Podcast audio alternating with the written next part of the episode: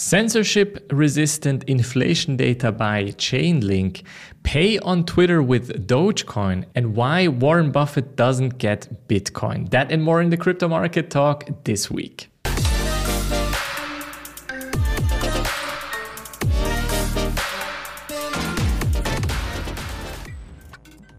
In this week's episode, we will talk about Bitcoin and Ethereum, of course. Then we'll talk about a very interesting dashboard that has been powered by Chainlink. We will quickly have a look at a new token standard that could potentially start DeFi summer 2022.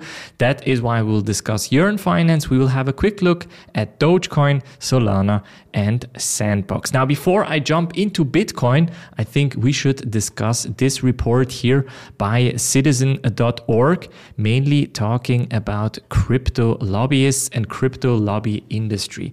Now, quite interestingly, we can see that the numbers of crypto lobbying spending in 2018 was just 2.2 million US dollars, with about 47 crypto lobbyists in total. Now, looking at the numbers of 2021, we can see that the numbers have actually increased to 9 million US dollars and 157 crypto lobbyists.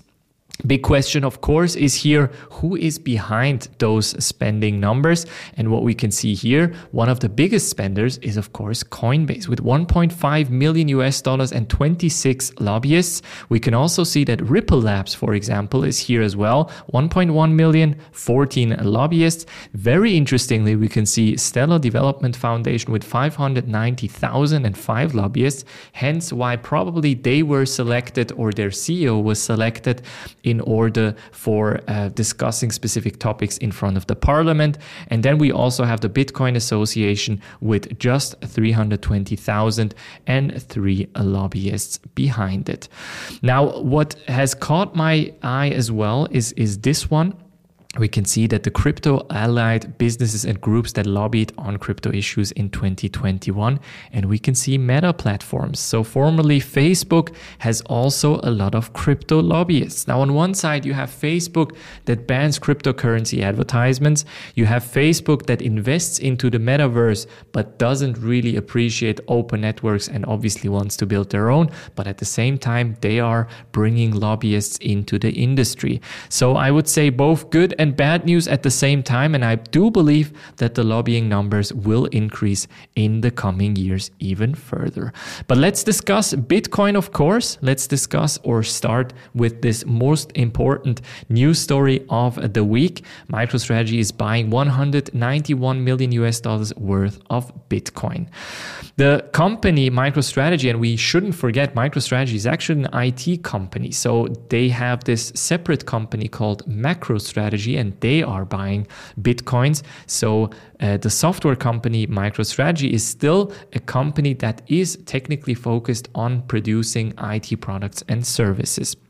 So they have bought uh, Bitcoin in the last couple of weeks with an average price of 45,714 US dollars per Bitcoin, which is actually a bit higher than where we are right now at currently 41,000 US dollars Bitcoin price. That essentially means MicroStrategy bought a bit uh, higher than usual because MicroStrategy actually gets a very good average pricing out of all of their Bitcoin buys in the past. And especially if we average it out until now, uh, still looks pretty, pretty good. Now, interestingly, they haven't paid for these Bitcoins by the, from their own pockets. They actually took a so-called uh, cash loan in order uh, to buy additional bitcoins and the interesting part here is that that cash loan came out of a collateral that they gave via bitcoin so they gave bitcoin as a collateral got a cash loan and with that cash loan they bought more bitcoin interesting of course is that MicroStrategy is now one of the biggest holders of Bitcoin worldwide. Again, they are holding around 129,000 Bitcoin, which is about something worth between 5 to 6 billion US dollars, depending on the price.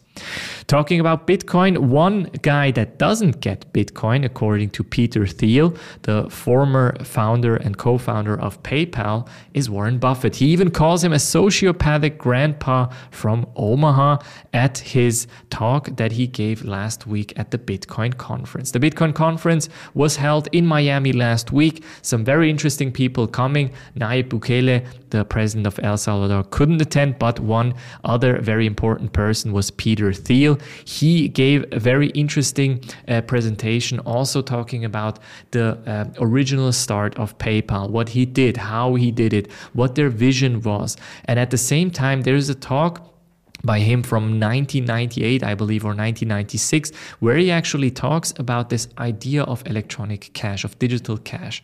And of course, PayPal originally started also off with that idea with creating something digital, something electronic that can be used essentially by everyone.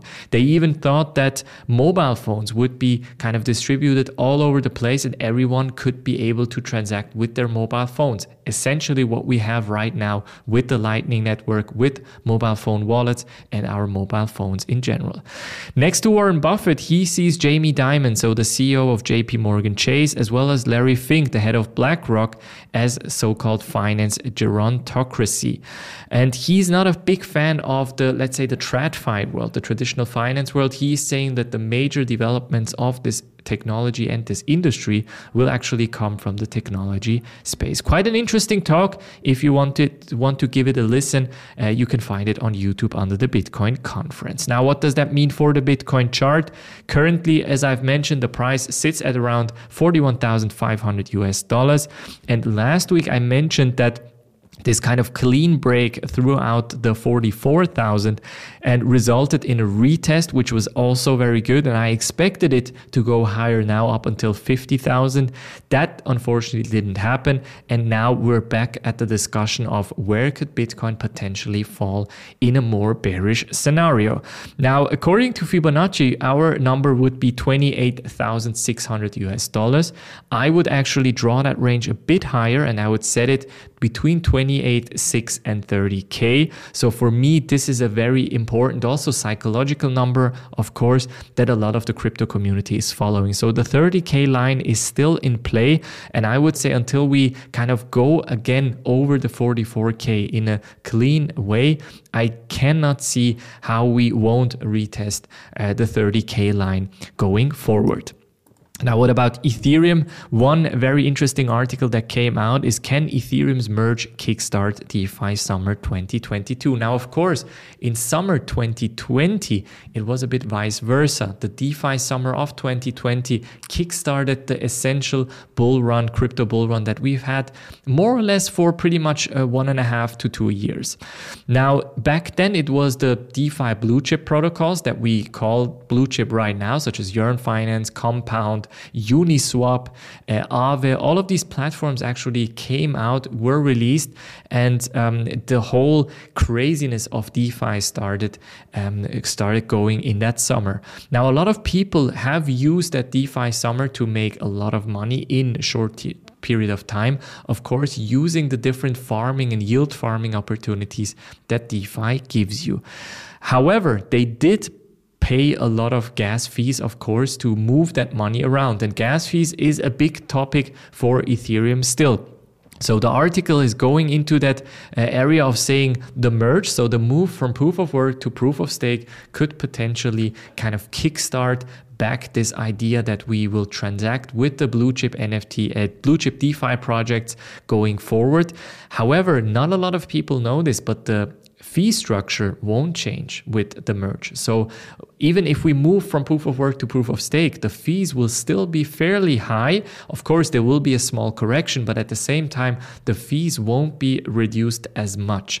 We will see a fee reduction in a second or third step that would happen uh, in a couple of months, probably more in a couple of years. So I would say this is more of a buy the rumor, sell the news type of event, event where you can potentially buy Ethereum now at a fairly good price or even at the two and a half thousand range which we will see in a couple of seconds, and then trade it up to 5,000, 8,000, maybe 10,000, depending on whom you want to believe. And I think there, as soon as people do realize that this uh, buy the rumor, sell the sell the news event will happen and the fees will stay high, then I think the sell off will start. Now, long term, I still believe Ethereum is an interesting trade and a, a very very interesting th- technology. So I still believe long term's case of Ethereum is very strong. Someone else that believes this is Mark Cuban, billionaire basketball team owner of the Dallas Mavericks and tech entrepreneur. He's also quite bullish on Ethereum. He mentions two reasons reasons. On one, he's uh, saying the importance of Ethereum going to proof of stake. So for him, this is also fairly important. And secondly, he's saying, and that is a very, very important point, is the less Ether issuance. So less Ether going around or being distributed essentially will make it more deflationary and that in turn will cause a price pressure upwards for ethereum. What does that mean for the chart? If we have a look at it here i mentioned this two and a half thousand line but again very similar as in bitcoin's case. We can see there was a correction. The retest happened but it wasn't kind of fulfilled completely. We didn't go towards the 4000 us dollars as i expected but it was more of a correction Currently, we're sitting at around 3,000 US dollars. The bears are calling for 2.5K. According to Fibonacci, we're looking at 2.4. I would say 2.4 to about 2.5 is an interesting range that you could potentially trade should we turn more bearish going forward. Now, what about the DeFi blue chip project that we just talked about? One of those is, of course, Yearn Finance. They are leading the way currently and ad- adopting a new token standard. Now, token standards, usually the very important ones for us, are just two ERC20, which is a daily Ethereum or Ether token that you can trade that is essentially fungible. And you have the ERC721 token standard, which is the non fungible token. And you guessed it, that's an NFT. So NFTs usually are ERC721 and ERC20 are very similar as to daily money fungible tokens. Now, there's also this new token standard called ERC4626. And this token token standard essentially uh, gives you kind of a kind of a tool set when it comes to um, vaults, especially yield um, yield bearing assets. So Let's say in the case of Aave, with the Aave vault, it works like this. You have, for example, an Ethereum token, you put it into a vault and you get a ETH out of that. And that A token, that specific token, is like a receipt kind of showing that you have a yield bearing asset in your uh, or or kind of owning that asset and the thing is this ERC 4626 standard is essentially allowing you to kind of um, not hack together or build together this um, usual experience that we are seeing from many different uh, DeFi protocols. So any kind of A token or Compound's C token or Sushi's X token that we're getting is currently very kind of hand built more or less. And with the token standard or with the new token standard, you will essentially get kind of a framework that you can use already, which will be much, much safer to use, much more secure. And that in turn, of course, could potentially also be another reason why we will see a DeFi summer 2022. What does that mean for the Yearn Finance chart? Not a lot, to be honest. The chart hasn't reacted very positively to this news at all, but I always say when in doubt, zoom out. And when I zoom out, I can see clearly see still a very interesting trend line that is in play here. Still respected, very close to breaking the trend line though. So it will be interesting to see how much further we can go. If we break this trend line, I would say around 7,000 US dollars could be the next interesting range.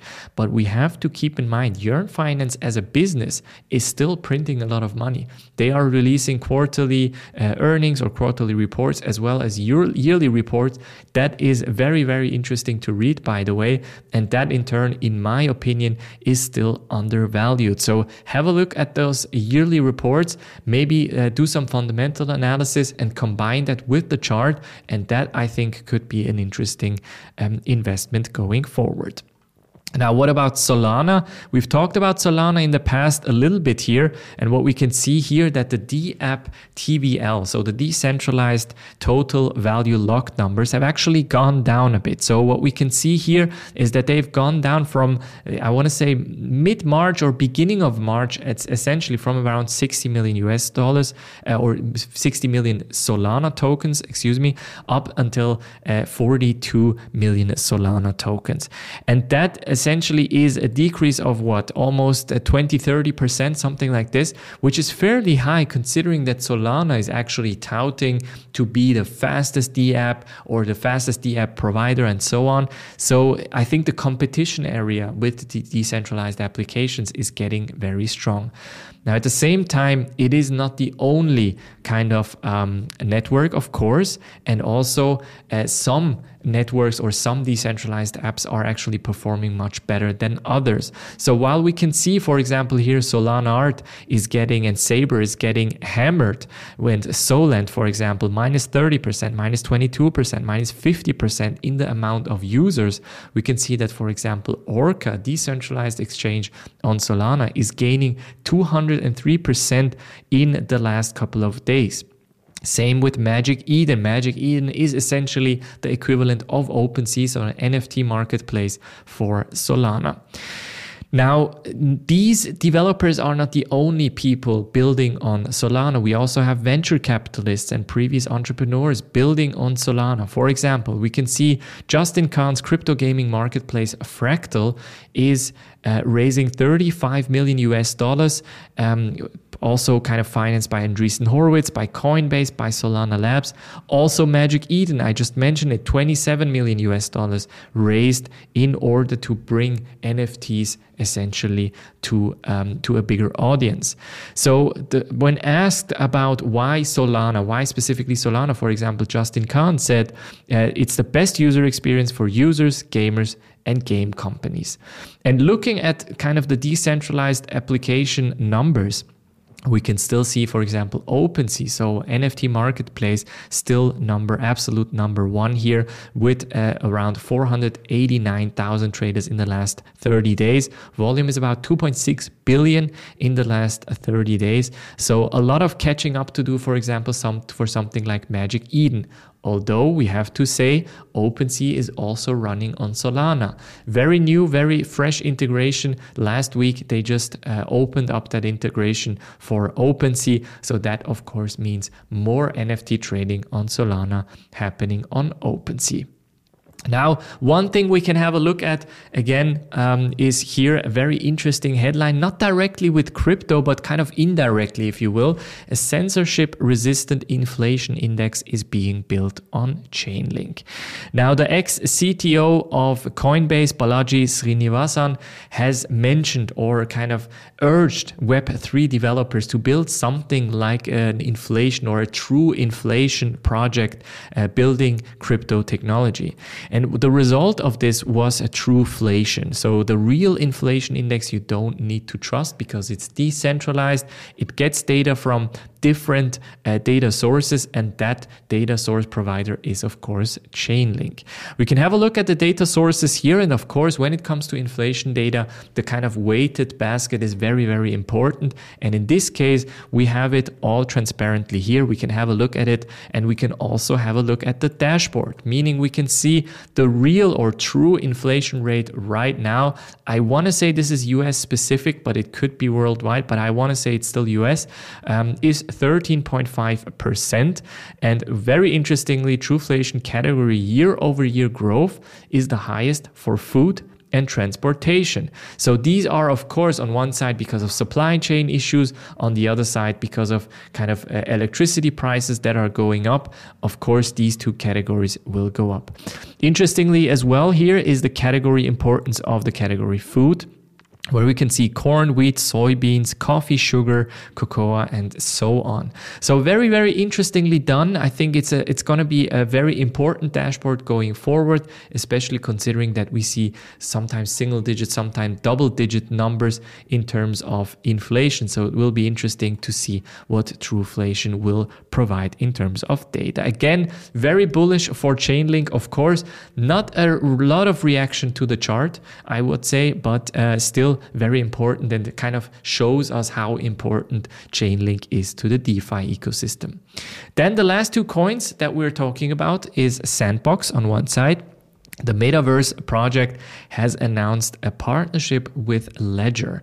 Now, Ledger is of course the crypto wallet company and they want to educate people about crypto security using the virtual reality of sandbox. So imagine you're in the metaverse you're playing in virtual reality doing some stuff and at the same time you can get a presentation by a, a user that is also working for ledger teaching you about crypto security. Makes total sense in my opinion and hence why sandbox makes a perfect sense for a partnership there because obviously on one side you have metaverse you have NFTs, and Ledger at the same time last week brought out their hardware wallet that can also support NFTs. Quite interesting partnership. Again, makes total sense from my perspective. For the chart, didn't make a lot of kind of difference if you want. Uh, I, I drawn here i've drawn here kind of interesting zones for me. The sandbox chart is getting hammered left and right and i think it is because on one side the partnerships are very strong but the, maybe the usage numbers are just not there yet. There is strong competition coming from meta as well. So it will be interesting to see whether the chart will be able to recover. And here we can see the price currently 2.74 and i want to say if this actually breaks, we could potentially see around 190 at maybe to 2 US dollars as a potential chart. Last but not least, we should also discuss the big news that happened last week in the technology world. Uh, Tesla CEO and SpaceX CEO, billionaire Elon Musk, has bought 9.2% of Twitter. And a lot of people expected some very crazy stuff happening to the Twitter product, but he was actually tweeting a lot and explaining a lot of different things that he would like to do with the product. One of which is essentially using Dogecoin to pay for Twitter Blue. Now, Twitter Blue is a paid service that is completely ad free. I think it costs around two or three US dollars uh, per month. But he's even saying that the option of paying in Dogecoin could be a potential. Now, with Twitter in the past, we've had, of course, Jack Dorsey, big fan of Bitcoin. A lot of rumors uh, swirled around saying that Twitter could potentially integrate the Lightning Network. Then Jack Dorsey left Twitter, surprisingly, and Twitter integrated Ethereum in a beta test as well. And now Elon Musk is coming and bringing maybe Doge to Twitter. Now, of course, to the Doge chart, this has had a little bit of a positive influence, of course, because Elon Musk, big fan of Dogecoin. But at the same time, uh, there was this correction that we've all felt, of course, next to the Bitcoin price as well. For me, an interesting zone here still at around uh, 10 to 11 uh, cents, US dollar cents, of course. So this could still be interesting, but don't forget Dogecoin is a meme coin, meaning it could go to zero and it would be just a meme that would go to zero. So don't kind of uh, bring your major finances into Dogecoin. Just keep it as a meme coin uh, asset in your portfolio if you will. That was it from the crypto market talk this week. Make sure that you subscribe to this channel to not miss any important crypto news. I will see you on the next one. Have a good one.